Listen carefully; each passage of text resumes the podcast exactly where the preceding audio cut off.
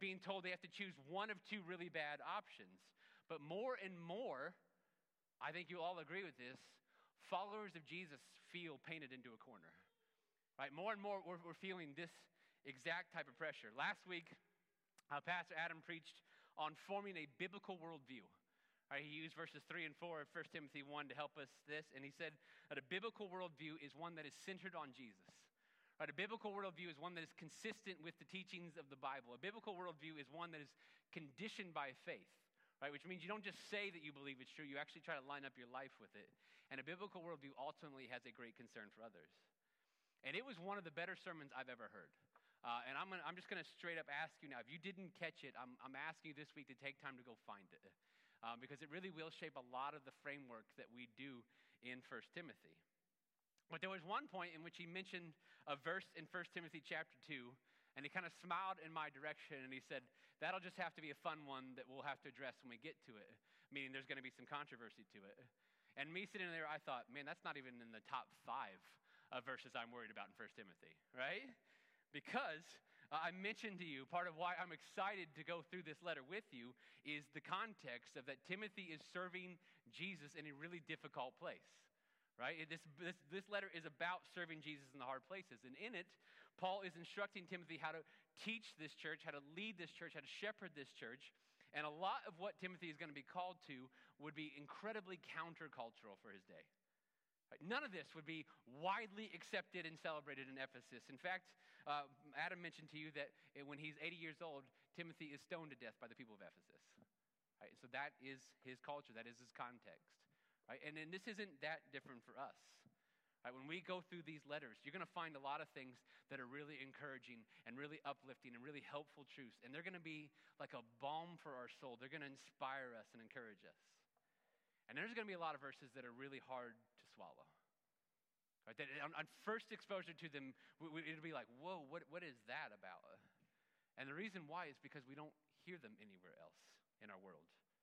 And they might speak directly against our own feelings and desires. They might speak directly against things that we have decided to be right or true. They might speak against the loudest voices in our culture. And what I want us to do together as a church is uncover how helpful and encouraging and good and gracious those verses are too. But in order for us to do that, it's going to take a gracious, humble approach to the scriptures together.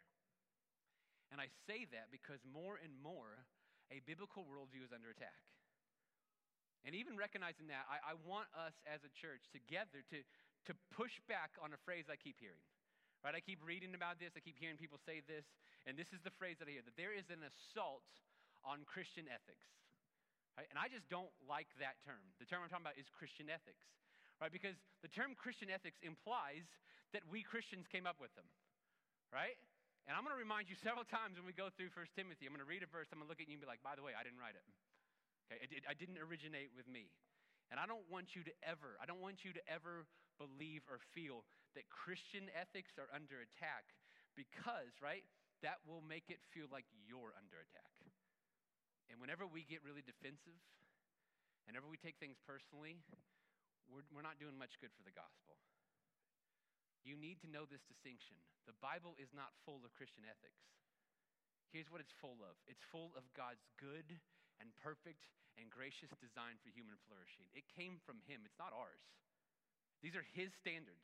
Is this is the Creator knowing better than any of us how He created us. It is showing us His design for life and purpose and ethics and morals and more. It's not ours, it's His. And He was gracious enough to give it to us.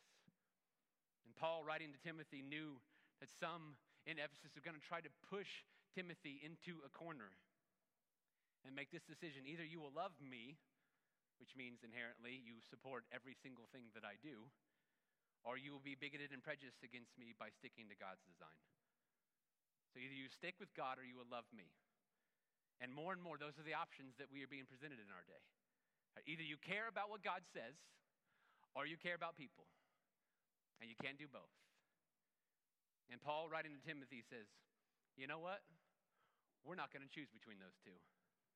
We're going to reject the premise outright. It's Jonah Hill saying, Are those my only two options? Because they're not. After all, we follow Jesus. who were told this about him in John chapter 1. We observed his glory, the glory as the one and only Son from the Father. Listen this full of grace and truth, not or truth, full of both grace and truth. So I can assure you today, Christian, that you never have to choose. You never have to choose between love and truth. You never have to choose between grace and truth. You never have to choose between following God and loving others. In fact, you better not choose because both are required. And to let go of either truth or grace, or truth or love, the results would be devastating.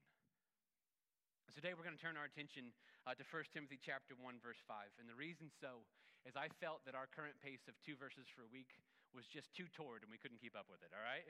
And so we're going to look at just verse 5 today.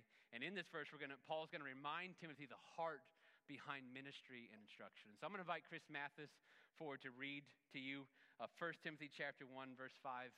Find that in the Bibles that you have and if you're physically capable, would you please stand with him for the reading of God's word? Morning, Chris. Good morning. So, First Tim- Timothy uh, 1, verse 5. The goal of this command is love, which comes from a pure heart and a good conscience and a sincere faith. All right. Thank you. You guys have a seat. I think you'll agree by the time we get to the end of this, there's enough there in one verse to spend an entire Sunday on it. All right? And so there's three there's three main truths I want to pull out from verse 5 for you this morning. And the first is simply this that teaching was one of Timothy's main duties as a shepherd. Okay, if you, have, if, you, if you have your Bibles open to 1 Timothy, you can flip over. You'll see the next uh, letter is 2 Timothy. The one after that is Titus. These three letters are known, or what is known as the pastoral epistles. They are letters that Paul wrote to pastors. And they are shorter than a lot of the letters he wrote to churches. But even in their brevity, I want you to know there are 32 times in the original languages, there are 32 references to either doctrine, teacher, or teaching.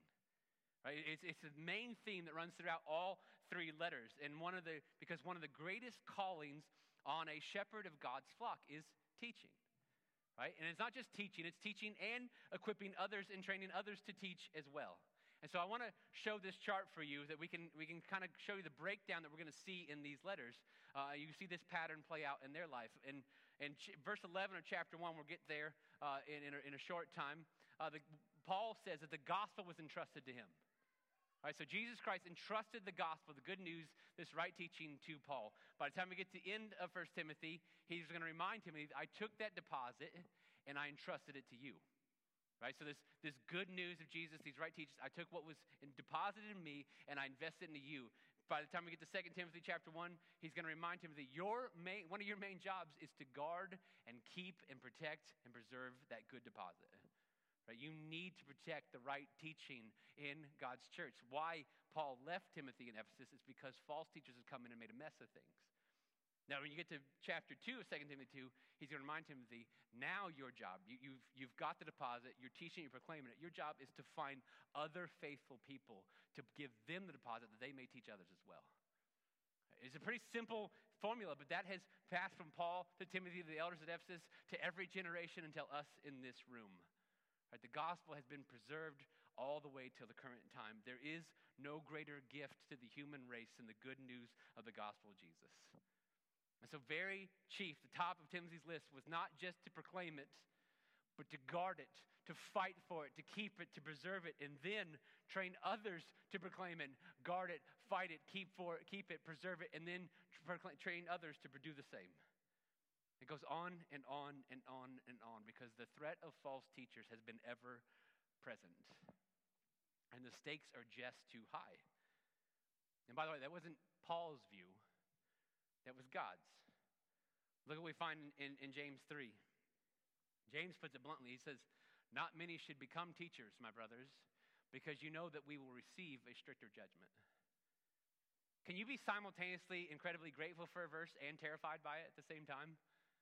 Because that is my relationship with this verse, right? Teaching has always been an incredibly important part of Christian ministry. It's why everything that you do around here, everything that we do, everything you come to, the, the instruction of the Word of God will be involved.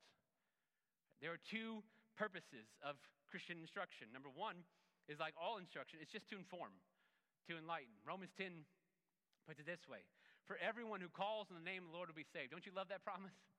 Everybody who calls on the name of the Lord Jesus will be saved. But then Paul starts asking questions. How then can they call on him they have not believed in? How can they believe without hearing about him? And how can they hear without a preacher or teacher or witness? Let's not overcomplicate this. Every single person who's in this room today who's a follower of Jesus, you believe because somebody told you the good news. Right? Somebody taught you that you were a sinner.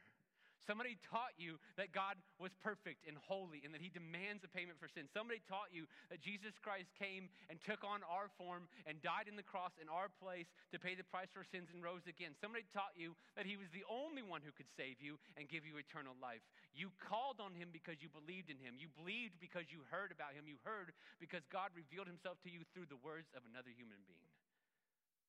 One of the purposes of biblical teaching is to inform you of the truths that can change your life, right? to enlighten you as to who God is, as to who you are, as to what His design is for your flourishing, as to what your biggest need is, what your purpose is, and more. You need to know these things. So we enlighten, we inform. The second purpose of Christian teaching is to nourish. If you have 1 Timothy and flip with me a page over to chapter 4. And I want you to see this little phrase in chapter 4, verse 6, where Paul writes to Timothy If you point out these things to the brothers and sisters, you will be a good servant of Christ Jesus. And listen to this nourished by the words of the faith and the good teaching that you have followed. Nourished, right? The teachings of the truths of the Bible are life giving. I want you to understand that. The truths of the Bible are nutrients for our soul. They feed the abundant life that has been made available to us in Jesus. And yes, some go down sweet and others taste like radishes. But the goal of all of them is to nourish, to feed, and to enrich your life. So the purpose of Christian teaching is to inform and to nourish.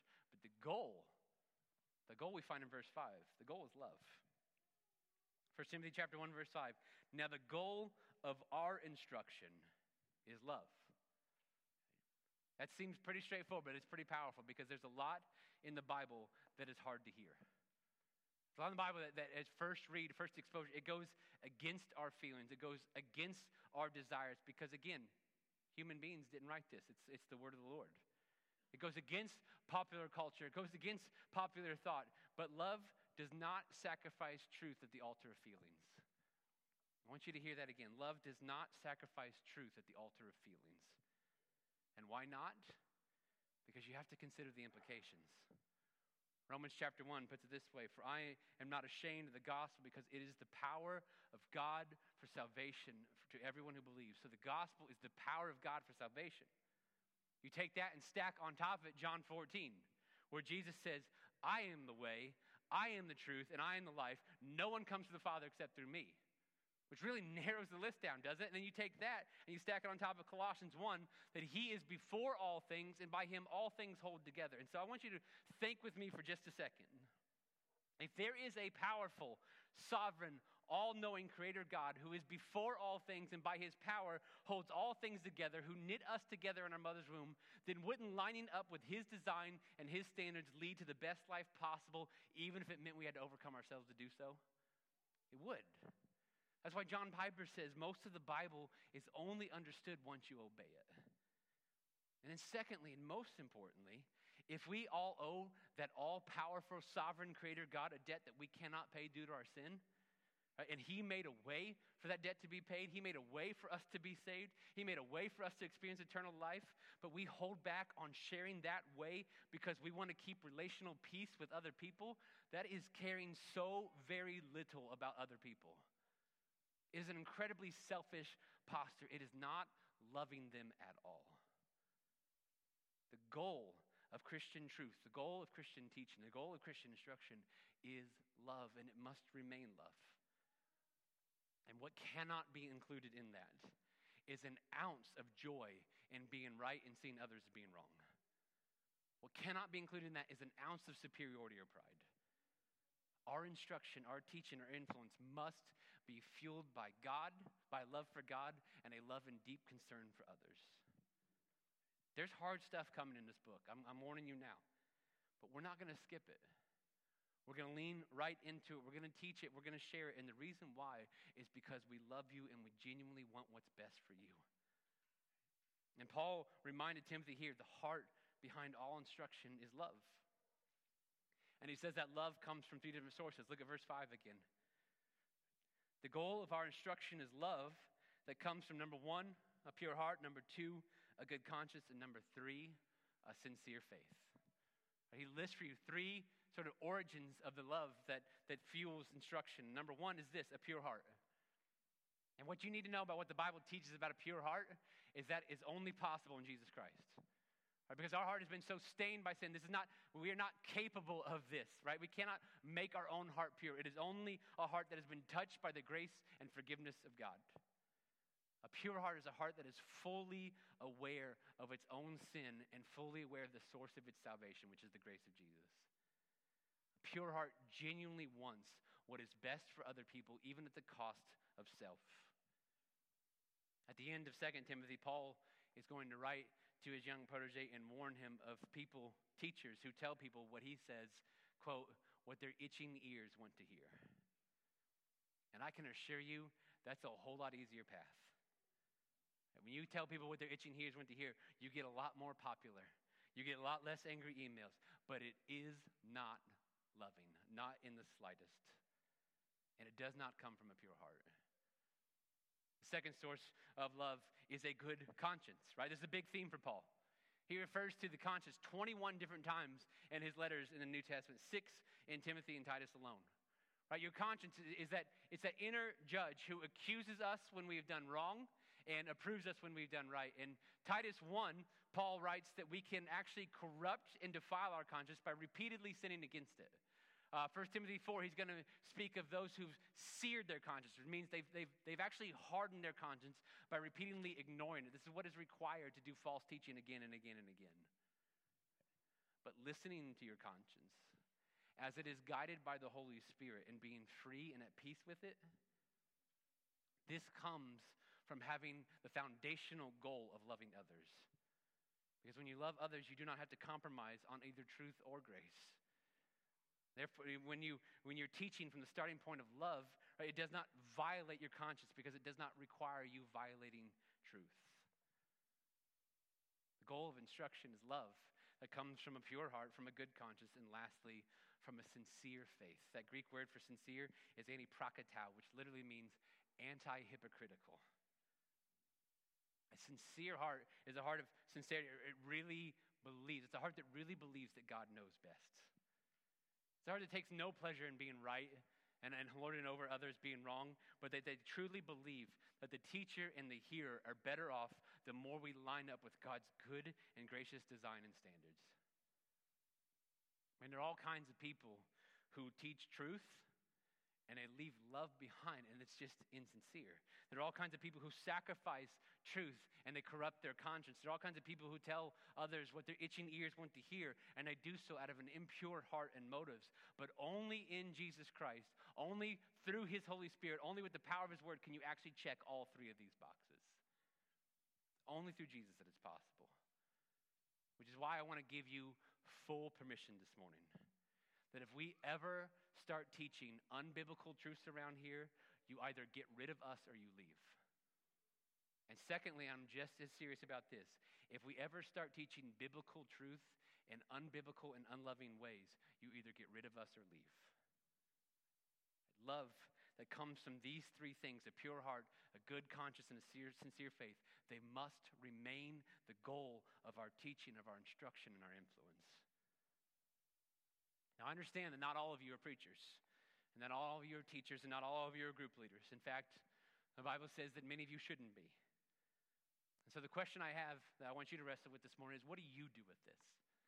Right? How, how does this verse change your outlook and your mindset as you get up tomorrow morning and you head to school or work or whatever your Monday holds?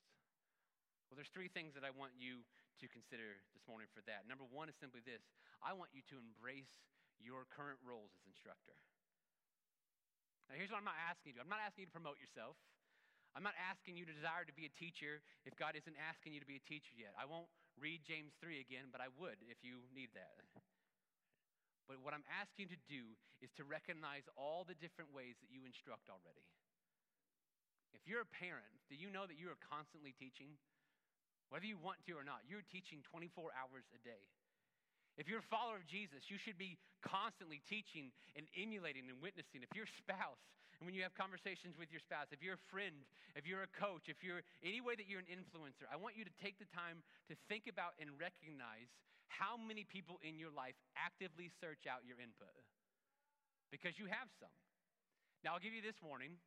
Social media might have convinced you that more people want your opinion than are asking for it, and I can assure you that's not the case, okay? But actively actually think about how many people in my life are actively looking for my input because you have influence. Multiple times a day, you're wielding that influence. Multiple times a day, you're instructing and you're teaching, whether you realized it or not. What I'm asking you to do is realize it. Because when you realize it, then you can embrace it, then you can utilize it, then you can understand the purpose behind it. As a follower of Jesus Christ, you are trying to inform and enrich other people's lives. That's called being the salt and light of the earth. So do not punt on this. You know truth. You've experienced grace in its fullest form. Let both of them flow from you freely. And never forget that the goal is love. The goal is love, which is why the second thing I want you to do this morning is simply this to just invite the Lord's inspection. And this is, this is what I mean by this, right? I want you to think about all those times you actually step out and take that risk. Because anytime you share an opinion, by the way, that's taking a risk. Right? Whenever you do share an opinion, what is your actual motivation for doing so? Right? Whenever you try to influence somebody, what, why are you doing that? How is it that you disagree with others, right? How is it that you give witness to the character of Jesus in those disagreements? How is it that you teach? How is it that you inform? Is your heart pure in all of that? Are you doing it for reasons that will be honoring to the Lord, or, or if cut to their core, would, would they be more selfish? Is your conscience clean? How about this? How do you feel about the truth that, the God, that God knows intimately about every single one of your conversations? Whether they be in person, face to face, online, via text, however. Do you feel like He'd be good with your goals in those conversations? That He be good with your heart, with how you're representing Him in all of them? Is your faith sincere in all those areas? Have you truly rid yourself of, of prideful reasons for what you do share and what you don't share? Man, I can't answer those questions for you. Only the Lord can answer those questions for you. Only He can do this in your life. But we've already seen this morning how seriously He takes teachings and influence and instruction. We've already seen how seriously He takes how we represent Him. So invite his inspection. Seek his wisdom into your heart and motivation and reasons behind sharing what you do and not sharing what you don't. And then lastly, always remember this that the love of God and others rules the day. There's a reason that Jesus hung the, all the Old Testament these two commands to love the Lord your God with all your heart, soul, mind, and strength, and to love your neighbor as yourself. We love God by standing with him in sincere faith. We love him by obeying and submitting to his good will and design. We love him by pursuing him in his word and through worship. And we love others by recalling how far we've had to come. We love others by never forgetting how much grace that we needed and been shown and genuinely wanting that grace for them. And it's really this simple, guys.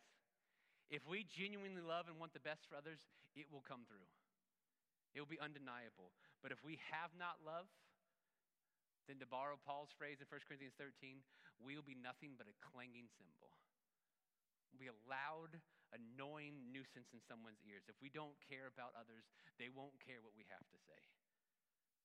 Which is why we love God, we love people, and we reach the world because you cannot reach the world without those first two in place.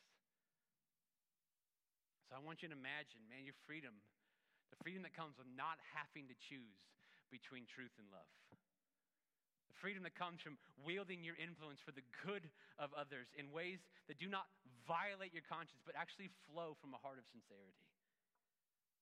You imagine being used by God to lead someone to a deeper experience of His grace?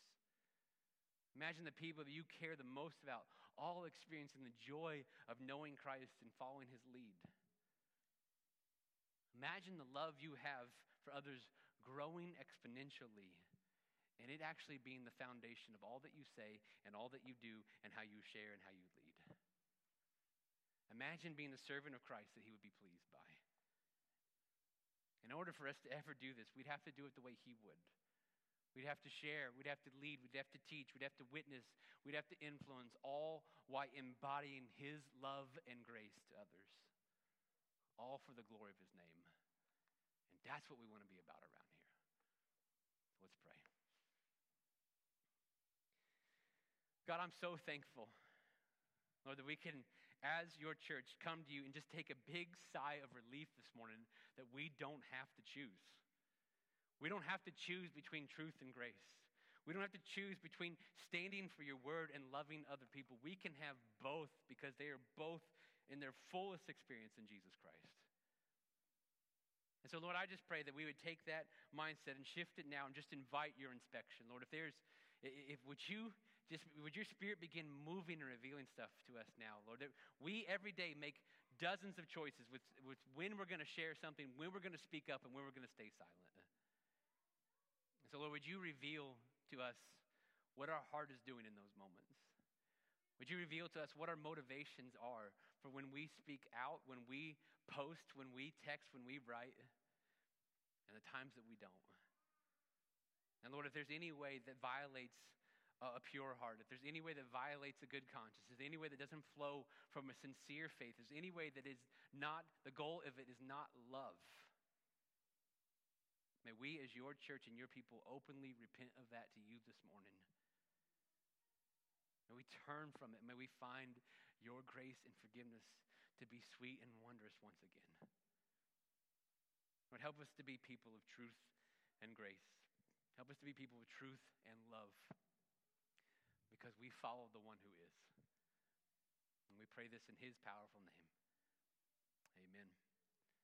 Before these guys lead us in one last song, we're going to give you a couple minutes to spend uh, just between you and the Lord, praying about some things He might have put on your heart this morning. There's some guidance on the screens if you need it, but really, this is just your time of response